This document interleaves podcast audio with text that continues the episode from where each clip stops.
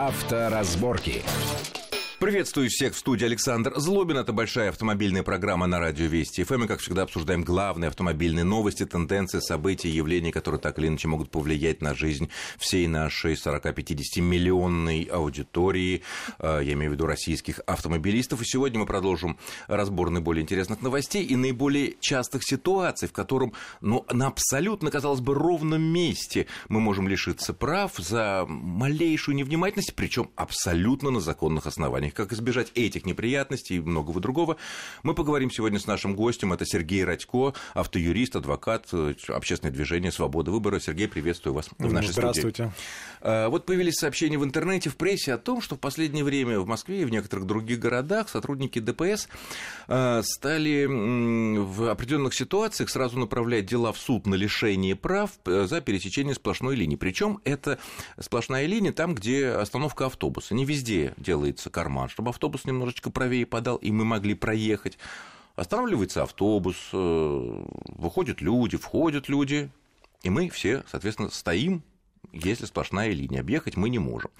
Э, ну, я думаю, что тут юридический совет будет один однозначный необъезжаемым. Безусловно, настоящее транспортное средство, общественный транспорт не является препятствием, поэтому если вы его объезжаете по встречной полосе, это классический выезд на встречную полосу, который влечет на первый раз либо штраф 5000 рублей, э, либо лишение, а если это повторно в течение года, то есть вы раньше привлекали за это нарушение, то безальтернативно лишение прав сроком на один год. Поэтому сейчас, наверное, мы сейчас наблюдаем ситуацию, когда за припаркованным автобусом на остановке стоят, стоят несколько машин и терпеливо ждут, пока он посадит пассажиров, высадит и поедет дальше, потому что многие уже понимают, что здесь нарушение есть, и и оправдаться будет э, практически нереально. А если какие-то нетерпеливые, скажем так, нервные водители да, и есть... стоящие за тобой вдруг прибегают, стучат тебе в стекло и говорят, дорогой, ты зачем тут стоишь, потому что ты мешаешь проезду транспортных средств. Не реагировать. Мы не, не мешаем Не, не реагировать, если я мешаю, ради бога, объезжайте меня по встречке. Для, в, в этом случае для суда абсолютно безразлично, объехали вы меня на машине или э, припаркованный автобус. Нарушение одно, и наказание будет точно Понятно. такое же. А если автобус, когда остановился, такой я тоже встречал вот и в своей автомобильной практике, он начинает мигать аварийно аварийкой.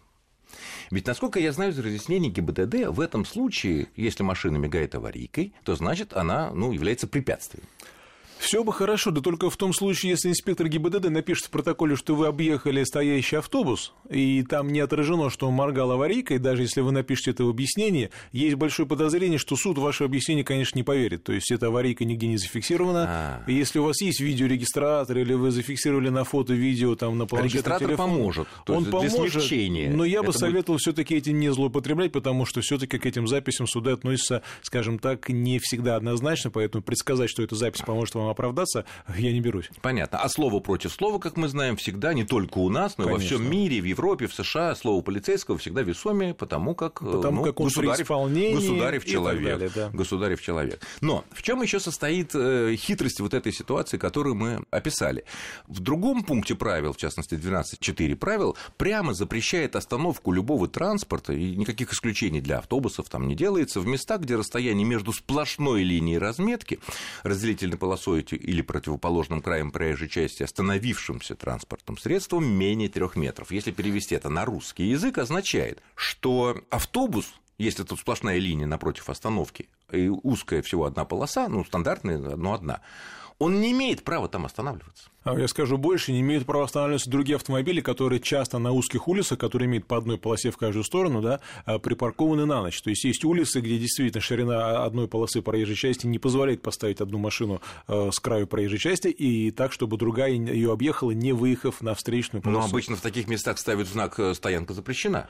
А дело в том, что согласно, да, стоянка, согласно правилам, стоянка здесь и так запрещена.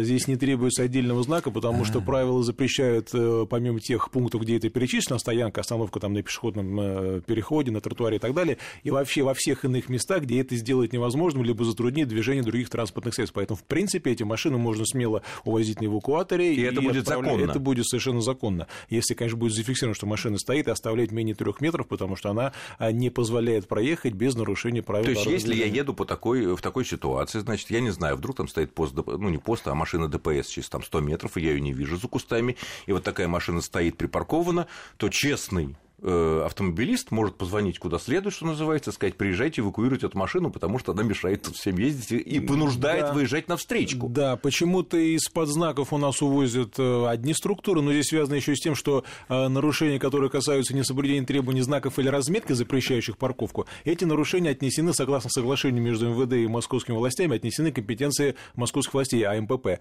АМПП имеет гораздо больше штат, гораздо больше средств, у них гораздо больше возможностей по вызову эвакуатора, поэтому они очень охотно увозят машины из-под знаков и из тех мест, где есть разметка. А те нарушения, которые не связаны с несоблюдением знаков и разметки, они относятся к компетенции ГИБДД. ГИБДД, скажем так, в этом плане, к сожалению, послабее организация, у них не так много сотрудников, не так много эвакуаторов, поэтому они очень часто по этим нарушениям не работают. Честно говоря, я ни разу не видел, чтобы машину увозили а, в таких ситуациях, хотя сейчас в Москве, например, стали часто машины возить из мест парковки, обозначенных как парковка для инвалидов, автомобили, которые не имеют соответствующего знака. Ну или не только знака, но и не занесены в специальный реестр, очень важно. Недостаточно а, купить знак. Скажем так, знак, если есть на автомобиле, мы же ведь живем не по реестру, мы живем по правилам по разметке. То есть, если есть знак парковка для инвалидов, и там стоит машина, на которой нарисован знак инвалид, то в этом случае она совершенно законно там припаркована. Если ее эвакуируют, и мы сможем доказать, что, например, вы приехали там это, в соседнюю поликлинику. Ну да, и, и мы находим в реестре. Да. Или вы сами инвалид, или тот факт, что машин нет в реестре,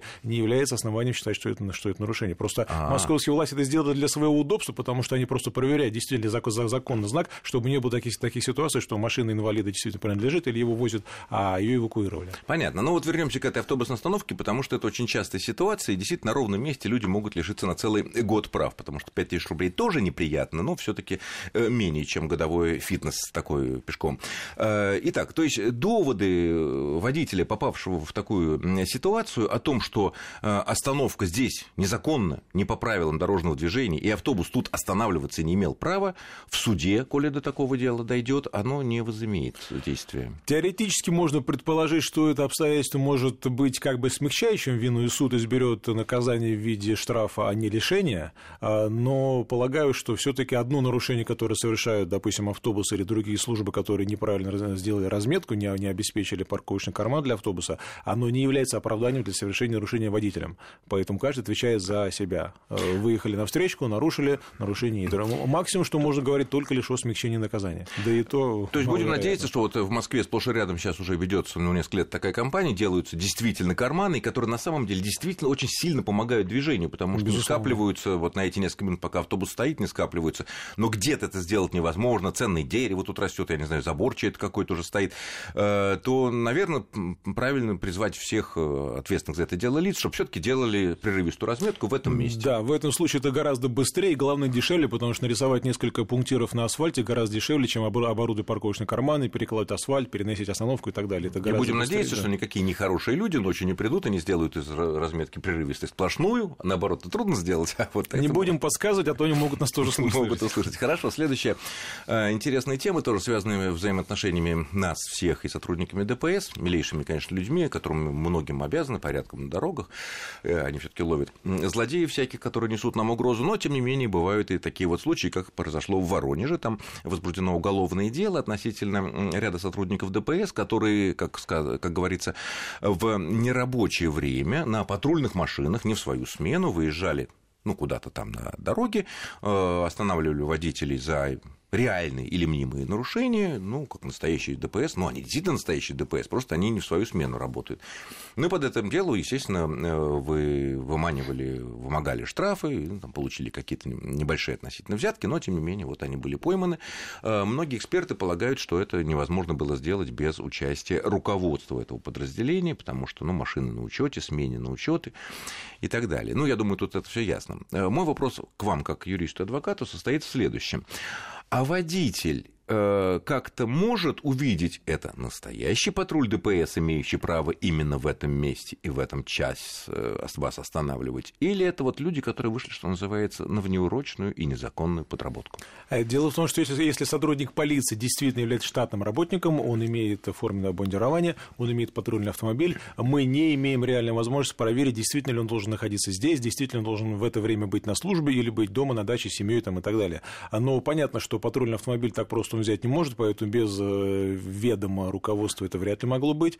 А, но нужно понимать, что закон, а именно закон о полиции, предоставляет нам право попросить документы и обязывает сотрудника полиции предъявить лишь только служебное удостоверение. Никакие карточки постов, там ведомости и бог знает, что еще они нам предъявлять не обязаны, то есть мы не имеем реальной возможности проверить, действительно ли он находится в это время при несении службы или это его время а, свободное и неурочное. Но ну, а здесь... а если вот абстрагироваться от этого, вот сотрудник э, ДПС, ну вот, допустим, у него смена кончилась, и он ну, задержался на оформлении какого-то ДТП, я не знаю, и совсем уже не его смена, как бы ну, он запоздал, там пробки, ну я, ну, я не знаю, любые причины, вот он едет себе в часть, на базу, что называется, видит какое-то нарушение, останов, включает люстру, догоняет нарушителя и так далее. Он имеет это право делать? Безусловно, он имеет право это делать. В потому... любое время? Да, потому что он является госслужащим, он является сотрудником полиции, имеет полномочия, имеет специальное звание, даже если э, формально рабочий день кончился, у него не прекратился его статус как сотрудника полиции, и все его права и обязанности, и наши обязанности по отношению к нему, они не меняются нисколько. Понятно. А если он идет домой с работы? Уже если он идет домой с работы, но не имеет, например,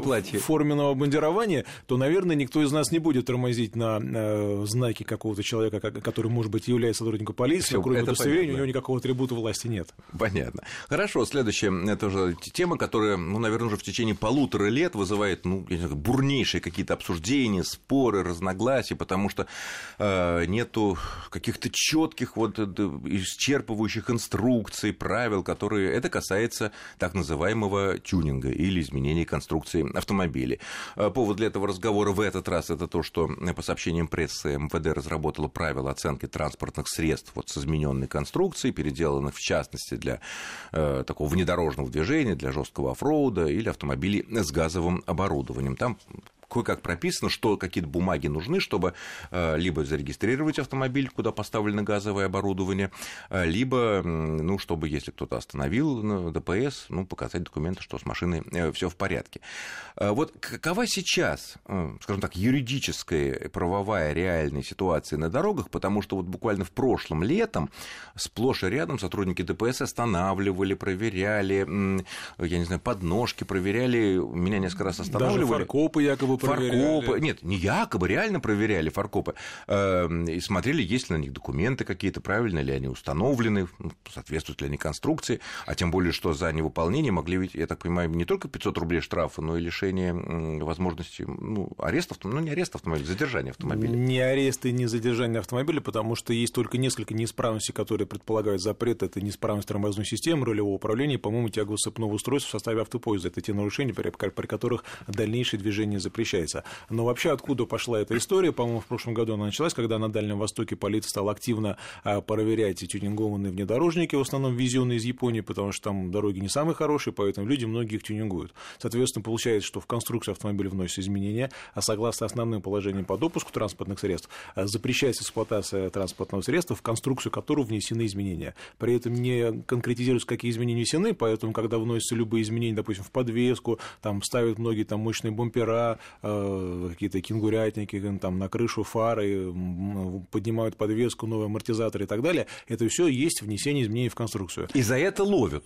А, за это ловят. Ну, если останавливают, смотрят, и если что-то бросается в глаза, могут что сделать? Могут выписать штраф в размере 500 рублей. А, говорят, были случаи, когда ГИБДД якобы лишала регистра... аннулировала регистрацию такого транспортного средства. Это, на мой взгляд, незаконно по той причине, что э, хотя регистрация такого транспортного средства не допускается, но она не допускается в момент, когда эта регистрация производится. Если вы такую машину купили и поехали ставить на учет, и сотрудники видят, что в конструкции внесены изменения, при которых запрещена его Они абсолютно законно могут отказать могут в регистрации отказать. Машины. Но если они зарегистрировали машину, то это не основание для аннулирования. Основание для аннулирования являются другие обстоятельства, допустим, выявление факта подделки документов, которые были когда-то сделаны. Не, ну погодите, мы могли зарегистрировать машину, она была вся хорошенькая такая вся, и да. каких... а потом взяли и поставили левое да. газобаллонное оборудование, да. которое реально опасно не только для этой да. водителей и пассажиров этой машины, а, кстати, бывает это такси, а, но и для окружающих. И вот тут-то почему же не лишить этого нехорошего человека, который ставит под угрозу нашей жизни, регистрации ну, машины? пока в правилах регистрации автомобиля указано, что не допускается регистрация автомобилей, э, в конструкцию которых внесены изменения. То есть при регистрации машина исправна. Да, а, отмена? а что касается после этого, то, то основания для аннулирования здесь нет. Поэтому то, что э, такое якобы было, на мой взгляд, это незаконно. И те Мы люди, разговор об этом продолжим буквально через несколько минут после очень короткого перерыва. Не отключайтесь, далее будет не менее интересно.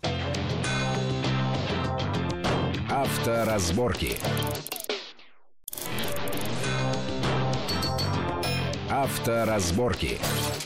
Итак, мы продолжаем нашу автомобильную программу. В студии Александр Злобин и адвокат Сергей Радько. Мы обсуждаем э, тему, за какие внесении технических изменений в конструкцию автомобиля, то бишь за какой автотюнинг сейчас можно и чем поплатиться, если вы будете остановлены сотрудниками ДПС, зоркими, которые это э, внимательно смотрят. Э, что вот в прошлом году, опять же, была такая, прошлым летом была компания, целая компания, я вот сам попадал на относительно поимки левого ксенона, левых э, диодных фар, вот меня однажды остановили, у меня такая не новая машина далеко, но с ксеноном заводским, и вот он долго смотрел, он, понимаешь, что эта модель обычных ксенона не имеет, имеет, но у меня была такая комплектация а с ксеноном. Ну, когда, значит, он открыл капот, посмотрел, увидел, все Маркировку, да. Все заводской, да, именно маркировка, угу. линзы правильные, ксенон, ну, да, хотя машина обычно такой модель не имеет, не имела в те годы выпуска.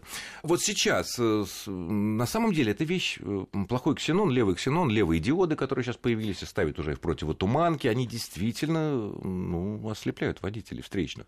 Или сейчас уже ДПС э, утратила какие-то юридические законные основания, наказание за это, вот останавливать, как-то наказывать, заставлять снимать, э, возвращать все естественное состояние машины. Но история с ксеноном, она периодически повторяется, происходит как-то периодически различные операции или обострения, когда всех отлавливают, и при этом производятся различные э, наказания, протоколы, э, которые, может быть, не имеют отношения к сути вопроса. То есть есть общее правило, что если автомобиль снят с производства, то на нем допустимо использовать оптические приборы от других транспортных средств. Если, если ваша машина сейчас не производится, вы можете поставить, там, условно говоря, на Запорожец фары от Волги или наоборот, а поскольку... То есть, то есть так, усугубим, то есть на Запорожце, Ксенон, Законно можно поставить? А, ксенон можно поставить законно, но для этого ксенон должен быть безопасен, то есть он должен иметь все свои допуски, э, необходимые лампочки и так далее. Вот если Необходимые поставить... линзы, да. система автовыравнивания, а, омыватели. Корректор, омыватели и так далее. Другое дело, что если этого не поставить, опять же, я не вижу здесь оснований для наказания, кроме как 500 рублей штрафа, однако зачастую в таких ситуациях сотрудники ДПС составляют протокол за управление транспортным средством, на передней части которого установлены э, световые приборы синего цвета. То есть это было придумано статья для тех, кто ставит незаконно всякие там стробоскопы, мигалки, мигалки и так далее. Но они, присмотревшись, видя, что ксенон немножко голубоватый, пишут в протоколе, что, что установлены, что установлена оптика синего цвета, а это наказывается вплоть до лишения права управления с конфискацией этих предметов. Поэтому иногда доходит и до этого. Хорошо, но с другой стороны, вот вы говорите, если машина снята с производства, то на Запорожец можно поставить сертифицированный ксенон. Ну, Безусловно. Ну, допустим, найдется такой человек, который захотел, купил абсолютно дорогой, ведь он стоит несколько тысяч долларов этот комплект вместе с блогом розжига. Да, это, если он нормальный, это, если да, он настоящий, это, это дорогая, это, это вещь да. дорогая, действительно да. дорогая вещь. Но я не представляю себе, чтобы кто-то выпускал э, вот эти настоящие комплекты ксенона или современных светодиодных фар, которые были бы сертифицированы в том числе для запорожца, ВАЗ-966, для «Жигулей», ВАЗ там 2106, ВАЗ-2109, ведь такого не может быть, они же должны быть сертифицированы для каких-то конкретных автомобилей. Я думаю, что сертифицировать для конкретных автомобилей, наверное, можно, но в этом вряд ли есть техническая необходимость, потому что если ксенон э, сделан правильно и установлен э, правильно в штатные места, то, наверное, не имеет значения, какой машине стоит на Мерседесе или на Жигулях. Главное, чтобы фары были поставлены так, как положено, чтобы они регулировались, и световой пучок был как положено, и был омыватель и так далее. То есть... сотрудник, но сотрудник ДПС на месте, э, на дороге, может определить только, есть омыватель или нет. Есть есть автокорректор или нет, покачав машину, да. скажем так, да? И какие лампы стоят, и какие какая линзы? оптика, да, какие линзы, это все можно определить только по маркировке, которая есть. Поэтому я бы, конечно, всем советовал э, с этими вещами не шутить, потому что если будет очередная операция по отлову а, вот такого ксенона, то дело может, может кончиться тем, что вас лишат права управления за то, что на машине стоят синего цвета световые приборы, с конфискацией этих приборов в доход государства. И права лиш... прав лишат? Да. И насколько? На год? А, по-моему, до трех или четырех месяцев. Ну, мне кажется, подавляющее большинство большой... наших автовладельцев все-таки поддерживают эту такую меру, потому что иногда ну, такое безобразие едет навстречу, э, что просто. Кстати говоря, а вот если машина вот с таким левым плохим ксеноном или диодами, или просто фара светит куда-то вообще в небо, да, и ослепляет других водителей, стала причиной, ну, скажем так, какого-то ДТП, который совершил встречный водитель. У него был, был регистратор, который, э, ну, достаточно хороший регистратор, который показывает, что действительно действительно ослеплен. Это может быть как-то... Ну, понятно, что машину это не найти, номер не видно, встречную с э, такими, таким светом, но как-то это может э, служить крайне смягчающим обстоятельством. Крайне сложно, потому что очень трудно будет доказать прямую причинную связь между тем, что водитель был ослеплен, и произошедшим происшествием. Тем более, что в правилах дорожного движения, если я не ошибаюсь, есть статья, которая говорит о том, как необходимо поступить при ослеплении. По-моему, нужно остановиться, включить аварийный свет э, габаритов и таким образом переждать, пока глаза не привыкнут к Верно, но с другой стороны, все мы знаем из школьного и вообще базового курса физики, что мгновенно остановиться, к сожалению, никто не может. А, здесь речь идет не о мгновенной остановке, да, а о том, что просто необходимо остановиться. Естественно, при прекращении движения и снижении скорости необходимо это делать не резко, ни в коем случае не поворачивать направо, налево, на обочину, на встречку, потому что, совершая маневр, мы тоже во всех случаях, независимо от того, с какой целью мы его делаем, то ли уйти от э, столкновения, то ли остановиться при ослеплении, мы обязаны во всех случаях обеспечить безопасность этого маневра. И тот факт, что, например, вы, уворачиваясь от встречных фар, э, резко поехали на обочину, а там, допустим, пешеходы или припаркованные машины, вы совершили наезд, ситуация, вина да? ваша будет э, стопроцентная. То есть не рулить, даже если вы полностью ослеплены рулить нехорошим можно, человеком, но... Если вы, допустим, за мгновение до этого в зеркало видели, что сзади никого нет, и вы уверены, что вы обеспечите безопасность этого руления, пожалуйста, можете рулить, маневрировать, выезжать на обочину, э, вы обеспечили безопасность маневра. Если же вы не обеспечили, неважно почему, вы будете виноваты в том, что произошло в результате, в результате того, что вы не обеспечили э, безопасность совершения маневра. Угу. Вот относительно безопасности совершения именно маневра, потому что ведь правильно я так понимаю, что многие юристы, адвокаты говорят, что любой ваш маневр, если, не дай бог, в этот момент случилось ДТП, э, всегда уже у вас проигрышное положение. Если вы ехали прямо, никого не трогали, соблюдали правила, и прошло ДТП, то тот, кто совершал маневр, по-любому ну, если это, там, сказать, не специально там обозначено э, там, светофорами, он будет э, априори виноват, правильно? Я он будет виноват в тех последствиях, которые он совершил, э, совершил при своем маневре. Теоретически может быть вина и второго водителя, который его вынудил в маневр совершить, но это ну, в судебной практике случается. Кстати, вот недавно я видел один приговор довольно э, странный с моей точки зрения, когда на одном из перекрестков одного из городов э, девушка выезжала на автомобиле, не уступила дорогу другому, другому автомобилю, который мчался на перерез ей. А она, у кого была главная дорога? Э, Или... Была главная у того, кто мчался. Так. Она ему дорогу якобы не уступила, был знак «Уступи дорогу». Он, совершая маневр уклонения от э, предполагаемого столкновения, э, которого так и не случилось, выехал на тротуар и насмерть сбил пешехода. Ух ты. В результате осуждены были оба водителя, и девушка, которая не уступила дорогу, и водитель, который выехал на тротуар. На мой взгляд, это совершенно незаконно. А кому больше дали? Причем дали больше девушке, ей дали три года реального лишения свободы, а два с половиной получил тот, который непосредственно пешехода убил дело довольно тенденциозное и не бесспорное, потому что... А в чем не бесспорность? Она грубо нарушила правила, что привело мой, к тяжелейшим последствиям. На мой взгляд, э, ну, те экспертизы, которые были по данному делу проведены, показали, что гораздо больше букет нарушений был у второго водителя. То есть он и а, скорость. скорость, он э, не соблюдал пункт 10.1, то есть не предпринял все меры для остановки,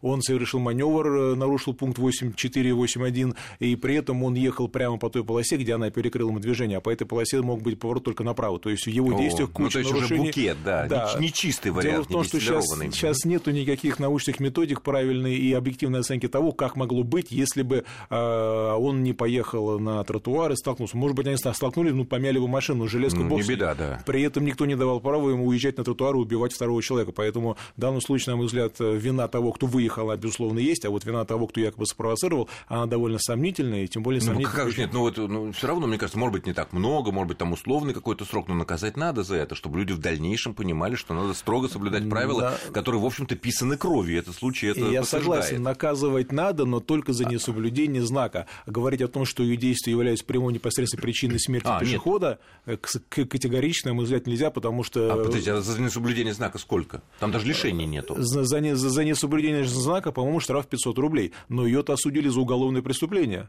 А какое? И, э, статья 264, часть 3, нарушение ПДД, повлекшее смерть а. потерпевшего. То есть, получается, что два водителя, которые так и не столкнулись, совместно повлекли смерть пешехода. Ситуация довольно интересная, на мой взгляд, юридически она довольно не бесспорная. Не бесспорно, тем не менее какая-то логика, да, логика есть. Она совершила но нарушение ПДД, это... которое в итоге, пусть там много еще через нескольких цепочек, но привело к... Ну, я это как бы говорю к тому, что если вас кто-то вынудил, не вас, а вообще угу. кого-то вынудил другой участник совершить э, маневр, и вы при этом совершили ДТП, э, то ваша вина будет в любом случае. Можно ли привлечь второго, который вас спровоцировал, там, подрезал, не уступил дорогу и так далее, это вопрос большой, но как бы вины с того, кто совершил наезд непосредственно, это все равно не снимает. Максимум, что может быть, это привлечение к ответственности второго водителя, хотя вот приведенный мной пример, на самом деле в практике встречается довольно редко. То есть, э, возможно, этот приговор в кассации не устоит, пока сейчас идет обжалование, а поэтому я за этим делом слежу и буду... Но это очень интересная да, ситуация, да. потому что это лишний раз подтверждает э, такой тезис, что действительно все эти правила писаны кровью, не надо, так сказать, за счет своей или